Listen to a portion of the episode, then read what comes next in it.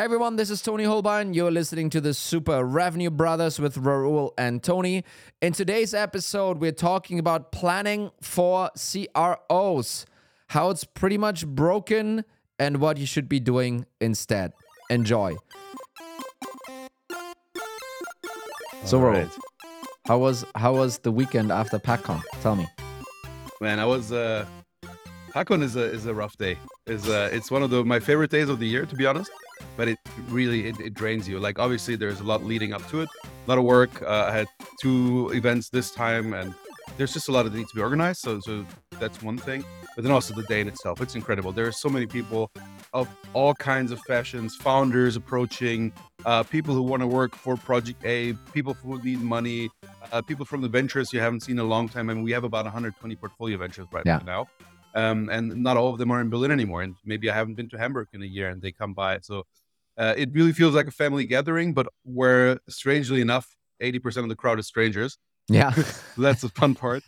I think I had, I don't want to exaggerate, probably like 25, 30,000 steps that day and 200 people I talked to. Yeah. Uh, and that's just fun, but it also drains you. I But think how was it for you? It's it's starting to be my main reason for going to events. So number one is obviously speaking, right? Sure, you know, I want to I want to speak there, I want to get in front of people. But the other thing is actually this. Um, it's it's like a high school class re- reunification, reunification, or something like this. And um, you know, I saw Craig from Columbia Lake Partners the the first time in like years or something like this in person again. It was just you know fun to do that. And then I ran into a couple of former colleagues from like ten years ago, like in Berlin. I even met someone just on the street. I was getting something to eat before I went to the before I went to the uh, the event, and so I was like, "Hey, Mm. Tony!" And it's like in the middle of Berlin, right? Um, and it's just it's just really cool to see people face to face again and uh, uh, and have all of that experience instead of all the you know wonderful online conversations that I otherwise have. So that's your way of saying we're we're old. Like we we've done this for a while now, Yes. and we we just Yes, uh, we're we've been around the block. Yes, we're all. I thought you were go- you were gonna say the reason you go to events is to get your steps in because that's I thought that was the other thing. I got a lot of steps No. in that day. don't care about it. Don't care about it. but Okay. besides that, so talking about some revenue stuff, what do you want to talk about today, Ro? I think it's the season again. Uh, I- how do the Americans say? Tis the season to be planning. Um, and what does that actually mean? And especially, is that even the right way to approach things? Is it even Mhm. more about actually forecasting. GTM forecasting? Um, I think there's a lot to be unpacked here, and and, uh, and a good way to look at things that is actually not boring at all, but really we're going to make you money. So yeah uh, let's let's talk about that a little bit so uh, it was just funny kind of the um you know leading up to the to hitting the record button Raul and i were like um you know exploring this planning piece a little bit and and oh my god you know many people think that planning in and of itself is extremely boring actually just as a topic to talk about and and we can talk about you know like hey it's really important though so you really need to kind of think about this really hard um I think if you really boil this all down, um, and this is my my perspective, and you kind of you know tell me tell me what you think. Planning will be owned by finance in, many many cases. Uh, yes, there's a conversation between the CEO and the board, and where do you want to go, and you know how does the company need to look like in order to reach the next milestone and stuff. But everything that comes after that is basically kind of a finance driven thing, right? And for the CROs listening here, I think what's really important is try and get um, you know looped into this process as soon as as possible with finance. You don't want to have just a week's time to kind of say yes and you know propose some changes.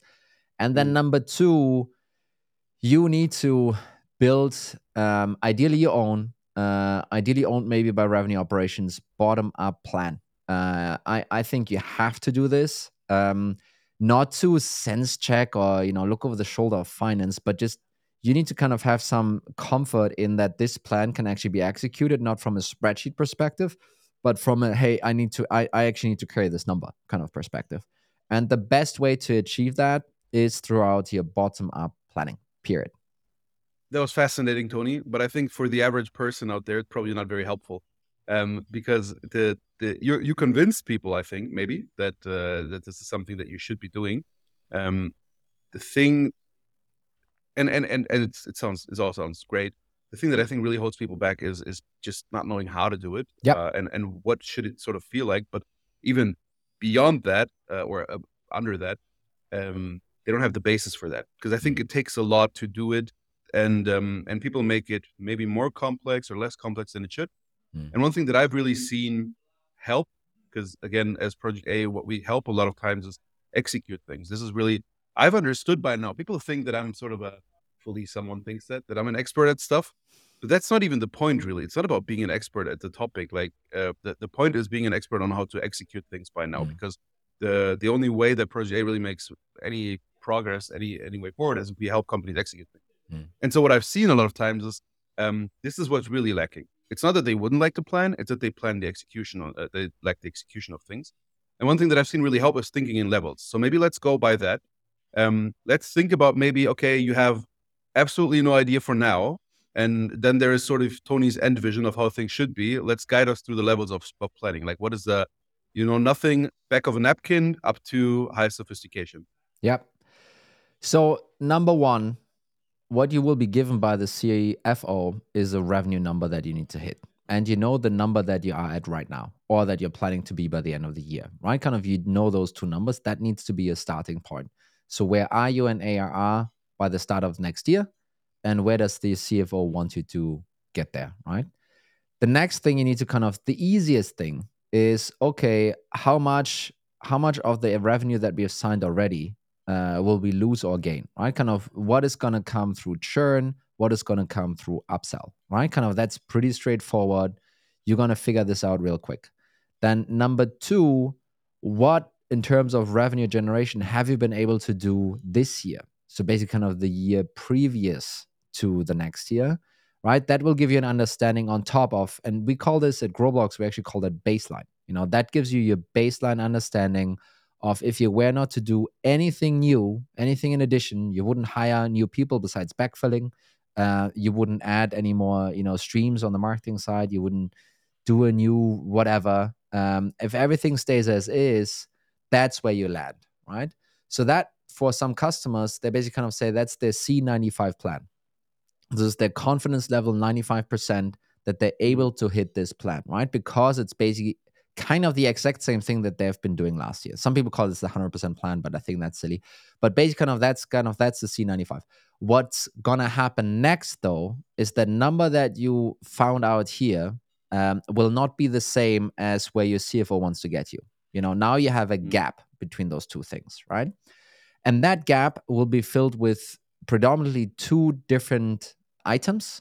One item is more resources that your CFO has planned for you uh, meaning more salespeople, more outbound folks, uh, maybe more marketing resources. Yeah, that will get you to a certain level. In the best case, and in the companies that you know we work with, kind of that's that's usually then the the, the trick here.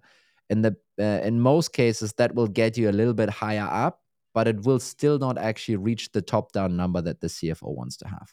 So what's now needs to happen in that case is either you push back and you know have a data driven conversation with the cfo and say like hey listen um, with all of that stuff that we know we can do with all of the resources that we get here and even executing this will still be you know building the airplane while it flies kind of scenario we can only get to here but you want us to get there. So number one can we negotiate take some of that stuff down? Usually what happens no you cannot. The CFO, you know, already discussed it with the board. The board is like, I like that number. We're going to shoot for this number. So what's mm-hmm. going to happen next is you basically are from day one, you're going to manage a gap plan. Yeah. So you're going to have a gap between where, you know, the plan actually takes you and where you want to go. And that gap in many cases is going to be filled with a couple of bets or a couple of improvements, basically things that kind of don't cost money because you don't get more from the CFO, but do deliver additional revenue results, right? And those will be things like, okay, we're going to coach the team to close, you know, higher ACVs. We're going to coach the team to kind of convert more uh, from opportunity to one. We're going to, you know, uh, help the SDRs book one meeting more per month per per rep. We're going to you know improve the conversion rate we have somewhere in the marketing funnel we're going to help with you know the cost per lead whatever it might be this is where basically kind of you and the rest of the management team need to go in and like where can we find that kind of money in this funnel uh, and where do we have confidence that we actually can execute this right And now you're starting not to talk C95 anymore. You're kind of starting kind of, you know, C80. Suddenly it's only 80% of hitting that number because there's additional risk being put, you know, forward. I think it's a good way to kind of not not have like, oh yeah, we will easily hit. I think there needs to be some stress on the system. But equally so, uh, your CFO, your CEO, everyone around the table, they do need to understand that you know with a high likelihood we're going to get to this level if we execute just really well but then there's this other piece on top which is you know the initiatives the bets the commercial okrs whatever you call it stuff that comes on top that is not proven yet that kind of simply carries a different risk and i think people need to understand that it's so many things to unpack there the problem is now that you're just really really smart about all this and uh, so it's a very coherent thing right um, now obviously this is sort of what Growblocks does as well. So obviously it's a good thing you're smart mm-hmm. about this. But let's unpack that a little bit here. And I think really need to there, there was so much in there and so many assumptions mm-hmm. um, that we sort of have to to drill down to maybe two, three points, right? So let's talk about the goal setting there. You say the CFO comes with a goal uh, and they just put that on top of you. I think here already, sadly, sometimes reality. Uh, I think there is already some steps maybe you can do as a commercial leader before to sort of avoid that because mm. what you're trying to avoid is a disconnect between what's actually possible bottom up uh, versus what's being communicated outside top down and then you're just sort of knowing that you're playing charade right mm-hmm. so um, best case is you're proactive about that and best way of being proactive is being solid on on sort of your forecasting and, and numbers in a nutshell um, so i have seen both cases and i actually have two concrete examples in my mind right now from our portfolio one where exactly what you said happened. The mm. commercial leader was sort of caught off guard by, oh, there was a board meeting, and oh, yes, the board meeting was on was only in August, but in August already the board decided that this is going to yeah. be a goal, and so now they're okay. Oh, I didn't plan for that. I sort of thought that I was going to be next year. So I think here, and, and the second case is one where actually preemptively the CFO and the CRO have quite an ongoing good relationship, mm-hmm. and there's not that disconnect. So the CFO told them before already, hey, look, this is going to be important um, I'm just warning you, try to within the next couple of weeks sort of get to an understanding of where you're going to be at. I think that's what you're targeting at. And um, it's sort of also in your hands. Sometimes, of course, you'll be overwhelmed by the board, but uh, uh, I think there's there's more action you can take here than just taking a goal by the CFO. No, I, th- I think so. I, I, think you're right. I think there's um, and I've my I've I've changed my opinion on this actually in, in the past year on this. I think there's immense value in top down planning, by the way, because it has simply a different purpose. The purpose of top down planning is to figure out how the organization needs to look like in order to get to the next milestone. That's what that plan is for, and kind of how could we finance that? And the reason why they need to know this is because, you know, uh, do we have enough time to even get to this milestone, right? So this is really where this high level top down planning kind of comes in. And and then you have those FP&A folks that suddenly take it all the way down and kind of you know go even a little bit further than they should i feel but then it comes um, where then really the CRO kind of plays a, a, extremely big role is to figure out how to actually get there, right? And not from a from a product or, or technology side, but how do we get there from a go to market side, right? Uh, and this this insight is extremely important. Um, but and this is then where then the management conversation happens. It's like you know what overrules what, right? Because I've, what I've also have seen is yes, you can set stretch targets, um, and yes, sometimes people hit those stretch targets, and and you know that that was actually a good thing then to kind of go about it in this way. But there always needs to be, and this is important for me, and you kind of almost kind of set this layered approach here. There needs to be clarity on you know what can you achieve no matter what. Um, what is a bit of a stretch and what is impossible? And i think you as a ceo you need to have a conversation not about the stretch stuff. That's your you know sorry that's your fucking job at the end of the day kind of to figure out the stretch stuff. Um, but to basically you know draw a line in the sense like everything above is impossible. And if we are banking on that revenue to come in i think we're making a uh, we're making a mistake uh, because that revenue is really important for your cash flow which is important for you know your cash position which is important for not dying so, you know, as the CEO, I think those are the things we kind of need to stand up and kind of put a blocker on. But as long as you're in this stretch zone, I think it's important to communicate the risks around that.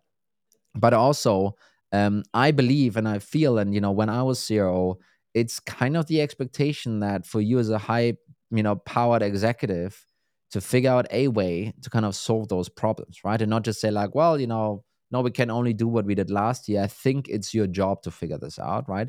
And it's also your job to drive your team to figure this out because many cases you you won't, you know, period. You as a CRO won't, um, but your VP marketing might, or your VP of sales might, or you know, some other people on the team, your RevOps team might, and so forth. Um, and having some of that drive to push you there, I think this is where we did the stretch piece comes in, and I think it's, um, I think it's I had a conversation with uh, you know a prospect, kind of CEO of a French, uh, I think 40, 50 million company, um, and he was, I mean, he's basically kind of a CRO to a degree, um, mm. and he was saying with a wonderful French accent that I unfortunately cannot imitate right now.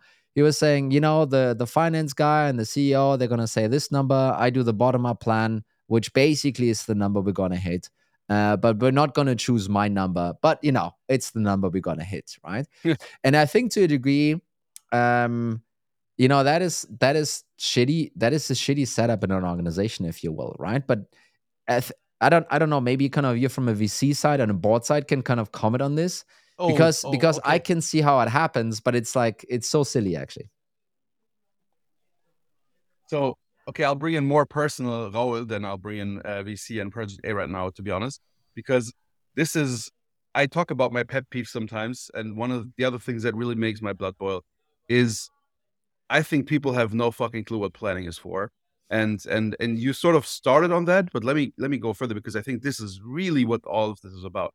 Hmm. So if you still think as a CEO, CRO, CFO, the point of a plan is to reach a number, and if it's not, then we rip each other uh, each other's brains out, um, and and then we we fire people.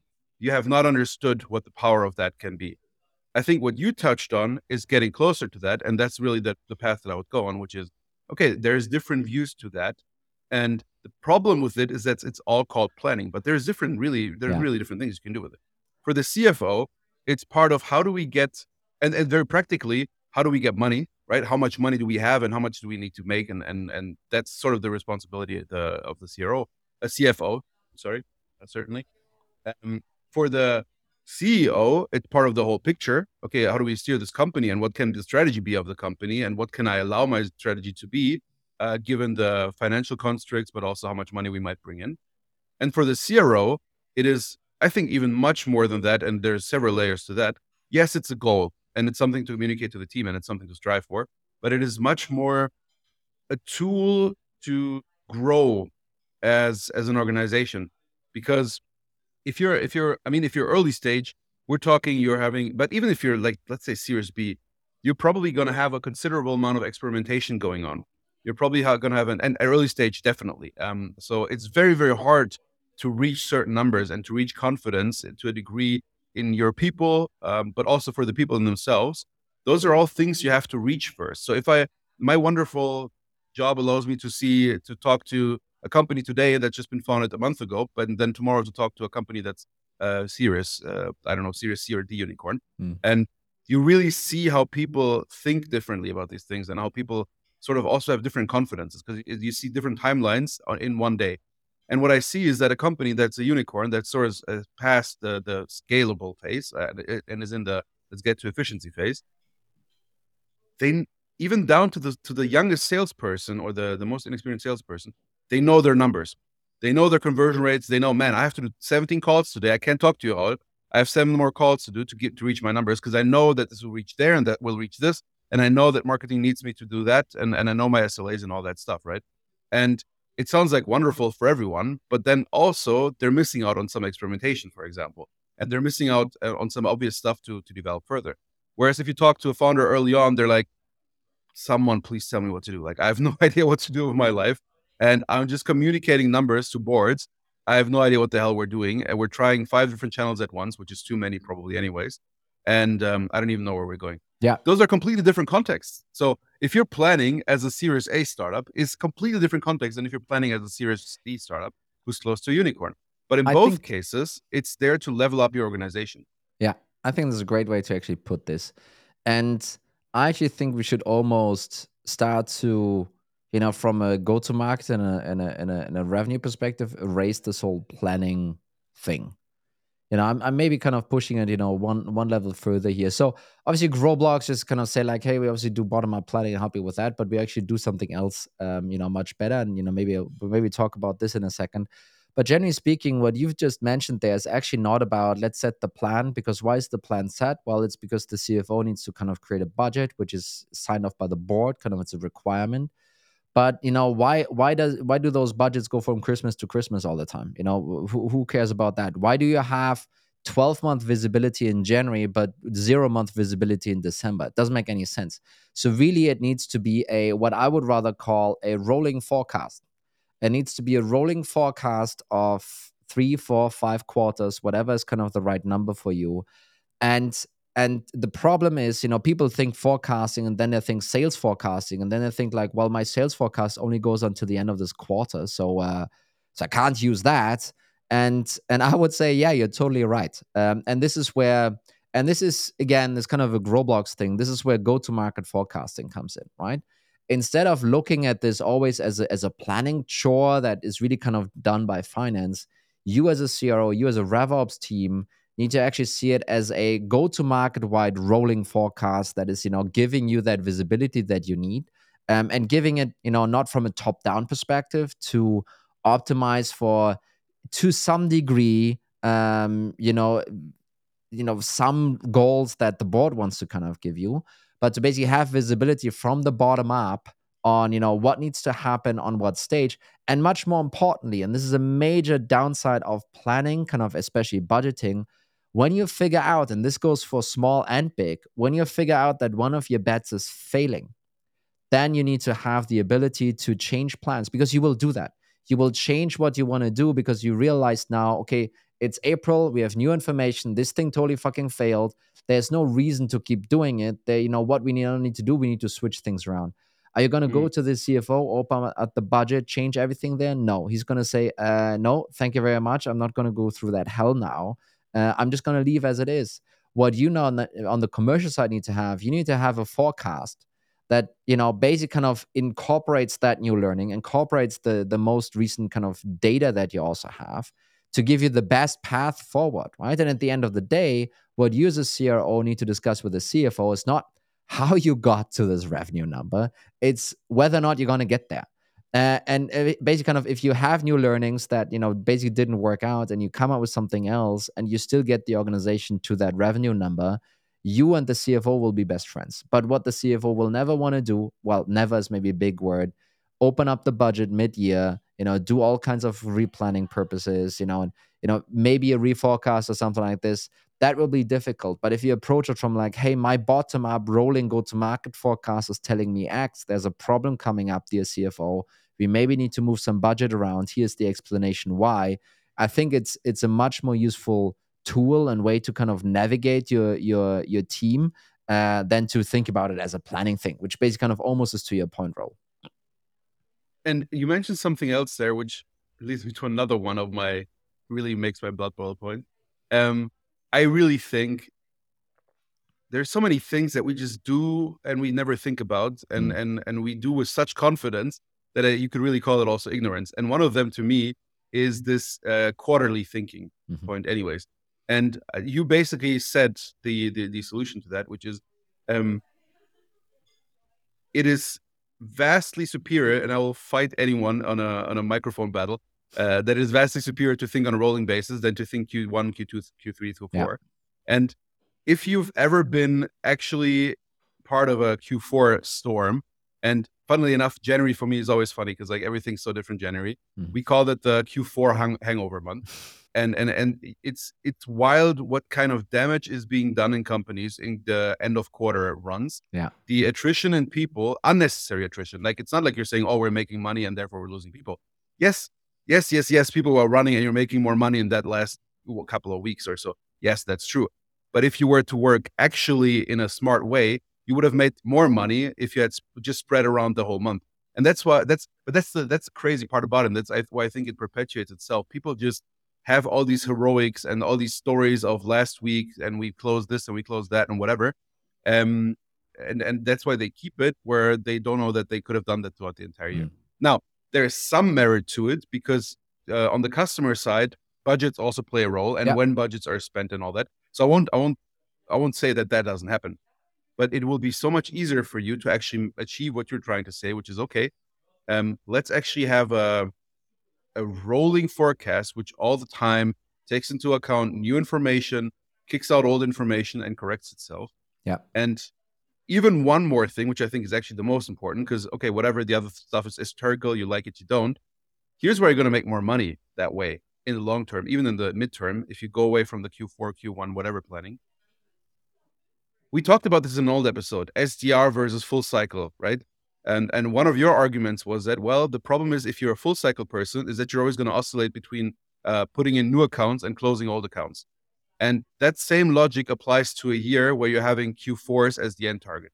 And basically, the point here is is the way that companies who put a lot of emphasis on like Q4 and especially end of Q4 is that they're always going to push all the closing activities and all the uh, sort of uh, down lower funnel activities to the uh, end of the year or to, and to the end of the quarter and all the input activities uh, at another point. Now, this is exactly not the best way to do it. Ideally, you would achieve a state where you have sort of osmosis between both states. Yeah. And uh, this is actually, funnily enough, I have some companies in mind that are sort of smaller and more agile that work exactly that way, that achieve that. And your funnel is going to be much smoother that way. No, I think you're absolutely right. So, so this, so I never had that kind of thinking, by the way. But that that thinking hit me like a brick when we were acquired by a public company, and hmm. suddenly, you know, the CFO were kind of was like worrying about EBITDA and kind of all of those all of those words that were never thrown around in in, in the hmm. company I was working at. And basically, the point was because we understood the go to market engine so well, right? And we educated everyone on this, and this was all great. The point became that then this the top the top CFO, you know, that sat on those analyst quarterly calls, he was basically saying, "Wait a minute, so you really what you're saying is all of the investments in top funnel second half of the year will have zero impact on that year." And I was like, "Yeah, exactly, you got it." And he's like, "Great." that means we're going to cut all of that stuff out because because then we can actually optimize you know the EBITDA of that year and yeah who cares about fucking next year right and Yeah. ba- basic kind of that kind of choppiness was almost being you know introduced through that and it's it's so funny that it's almost the flip side once people understand how this thing actually works then then you know this is how it's being abused right however I believe, and I believe this as a CEO, I believe this as a CRO, um, there is some really nice thing to the urgency that like a quarter end drives. I think it's nice. I think as a RevOps person, it's completely silly. Kind of what what does that really make a difference whether or not you close someone on December 31st on the 1st of January? What what fundamental difference does it make for the organization? Please explain it to me you know whether or not that cash lands one day later or earlier no no fucking difference my friend right and um, and so i think there's kind of uh, two two for here one it's great for urgency but number two it's not great for burning pipeline because you know that's that's the reason why q1 usually looks shit is you you push like hell in q4 you don't only burn out your own people you also burn Mm. the pipeline that you have. You're going to slash discounts you're going to keep pushing you're going to call them one day before new year's um, and you're going to piss a couple of people off by the way. And you know that's basically revenue that you now lost that you could have you know potentially easier closed or better closed in q1 instead right? I think this is where some of this actually comes from. And then number two not having this foresight in q4 that you're not only optimizing for q4 but you need to start thinking about q1 q2 q3 and everyone you know when i sit with the cro on the uh, on the call it's like hey tony no one really cares about next quarter. And i'm like exactly. That's why that's that's the reason why you keep missing by the way. Kind of if you have this tunnel vision end of this quarter that's what i need to achieve. And then you, european marketing european cs everyone is focusing on this quarter but guess what? You have a three month sales cycle. You know roping any in of you know any of those resources in will have basically zero impact. So what you should be doing as a responsible cro focus the resource that can have an impact on this quarter on this quarter and have the other resources you know work on where they can impact stuff which is by the way next quarter. Yes it might lead to you missing this target but it will also lead to you setting yourself up for actually starting to hit going forward right and i think this is Mm. where this rolling aspect this rolling go to market forecasting comes in um, that is just fundamentally you could even sorry i'm on a roll here Raul, but you could even go so Keep far going. that that like sales forecasting kind of that tunnel vision you get from sales forecasting which is exasperated by all the tools around it and obviously the commission and the urgency that that is actually one of the reasons why you see choppy quarterly results because you're basically burning the boats all the time for this one quarter and then you arrive at the next island and like oh fuck you know now Yeah. we need to start from scratch and you know in, instead of having this tunnel vision i think you need to use sales forecasting as a great coaching tool by the way it's fantastic for that for the sales rep but you need to kind of find something else to have you know ongoing revenue consistency which i believe is go to market forecasting instead Yeah. Eh, no, no, I, I wouldn't stop you at all. I think really this is a, one of those classics where even startups who always think they know better and they, they develop everything and they do everything new, people are just doing this the, the things as they've always been done. Yeah. They're not questioning them and they're not understanding that the impact that this has, like the impact on people, burnout, your revenue, top line, you're losing money, you're losing people. I cannot say it more clear than that and and you're just doing it without even thinking about it and it's it's not like you don't have to change the entire world um so i think this is and if if i were i think if you and me we had sort of an outbound agency right now that's sort of a the lead generation agency Hmm. q4 is probably the worst kind of quarter for us like nobody is going to do top of funnel activity in q4 Yes. um and q1 we we don't know what to do anymore right so uh, we can probably see this in the market too one one practical tip for every CRO listening, um, and uh, also facing this Q4 quality of life we called it uh, issue is um, so what we did we aligned ourselves with the Salesforce uh, financial year fiscal year Hmm. and the quarters which is basically ending in the end of January so what do you get from that uh, you know basically not you know there's not more revenue suddenly coming out but what you get from that is quality of life for your reps to kind of have time for Christmas and Hanukkah and New Year's and all of that stuff that happens in the end of December. Um, and number two, you tap into, you know, lose it or use it budget cycles that end in December and the new budget cycles opening in January. So you kind of you don't have this crazy push actually. Um, and um, and you know there's some some other upsides to this thing actually, kind of to to align it like this. Um, your CFO is going to hate you uh, because it's it's basically going to mess up a lot of different things. Uh, but we we did that actually on the commercial side and was pretty successful for us. So talk to us uh, about you just said something before in a, in a kind of way, but I know that there's there's more to that. Talk to us about the GTM forecasting thing and what is that even? What is go to market forecasting? And it's sort of a term that I wouldn't say I've had I've heard anybody else use like that. Yeah. So go to market forecasting, think about it, you know, it's it is like sales forecasting, uh, but instead of focusing on everything that's in active pipeline and towards the end of the quarter and focus around the wrap and the deal, it's basically zooming out and looking at the at the full go to market funnel, right? So why is this necessary? I think 20 years ago you had basically every single dollar of every company uh, going through a sales process, every B2B company going through a sales process and therefore a sales forecast, right? Um, what happened since then is that marketing is not only delivering leads anymore, they're delivering revenue, right? So you can't just, you know, neglect that fact. What happened as well is that you suddenly have uh, two funnels. You have the acquisition funnel and then you have the retention funnel, right? That isn't going through your sales forecasting in many cases. And then number three, you're starting to see buyers being uh, more opinionated how they want to buy. So this is where those e-commerce like motions like PLG came up, where basically um, they're circumventing the sales rep in many cases, right? So if you go from a world of 100% of my revenue went through the sales forecast to give you predictability and understanding how my revenue is going to land, you are now at a I don't know 30% or something like that. You know, lots of stuff happens on the customer side, lots of responsibilities carried from the marketing side, and then you have the PLG motion that basically kind of goes outside of that, right? If you're only relying on sales forecasting, not kind of taking the whole picture into account, you will basically kind of run into these choppy quarterly results and you will hit and miss and hit and miss and hit and miss and so forth. If you Mm. zoom out though, if you look at the whole thing, you know, fully tied together, uh, what you will get is uh, instead of focusing on the wrap, you're going to focus on one level up, meaning performance of a segment, performance of a channel, performance of a team, performance of an initiative, right? You will be able to look not just in this quarter, but multiple quarters out, whether that's four or five or six or 20, it doesn't actually matter.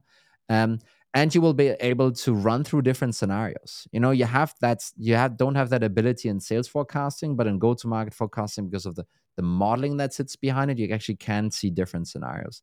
Now, why should you care? Why why is that interesting? Well, number one, it allows you to figure out where where which team should be spending their time the most right because you basically can see that the revenue impact of what marketing is doing is not going to land in this quarter so they should be focusing on next quarter right and then number two you simply won't get surprised anymore right kind of you see things coming up long term which then basically means you and the rest of the team you have actually time to take action and fix stuff right when you when you look at your sales forecasting the second something tells you that something is going off in your sales forecasting, you can literally not do anything about this. You can be lucky maybe with a deal or so, but you cannot do anything systemically about this.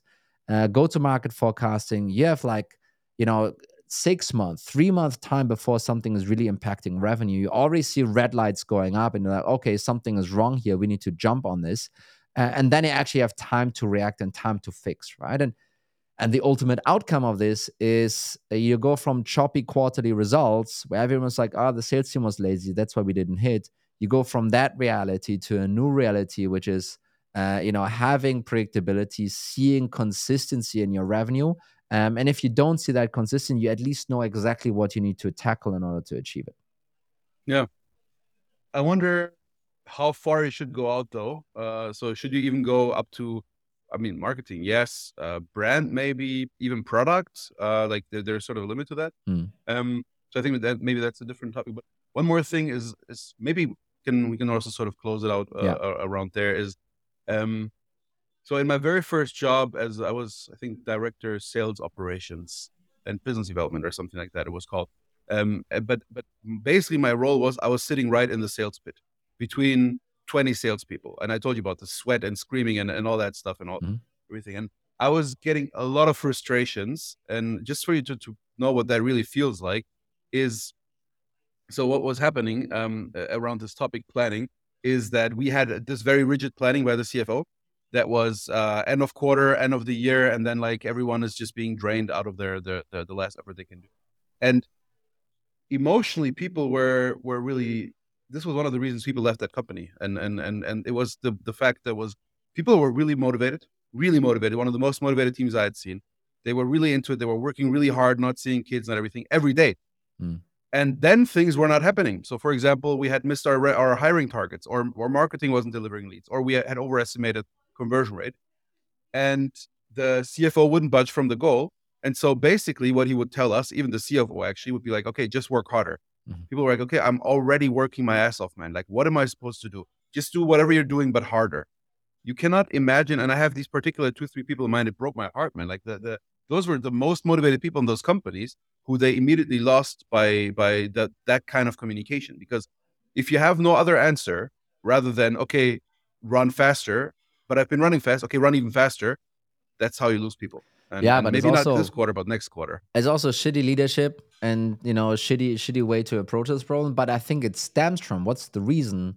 It stems from an inability to understand how they actually generate revenue. Um, yeah. And then you know the CFO probably would have realized that you know anyone running harder actually isn't solving the problem. It's something else somewhere else, right? And um, yeah. uh, and I think that understanding is um, is something that can be you know helped by technology these days actually to a degree, right?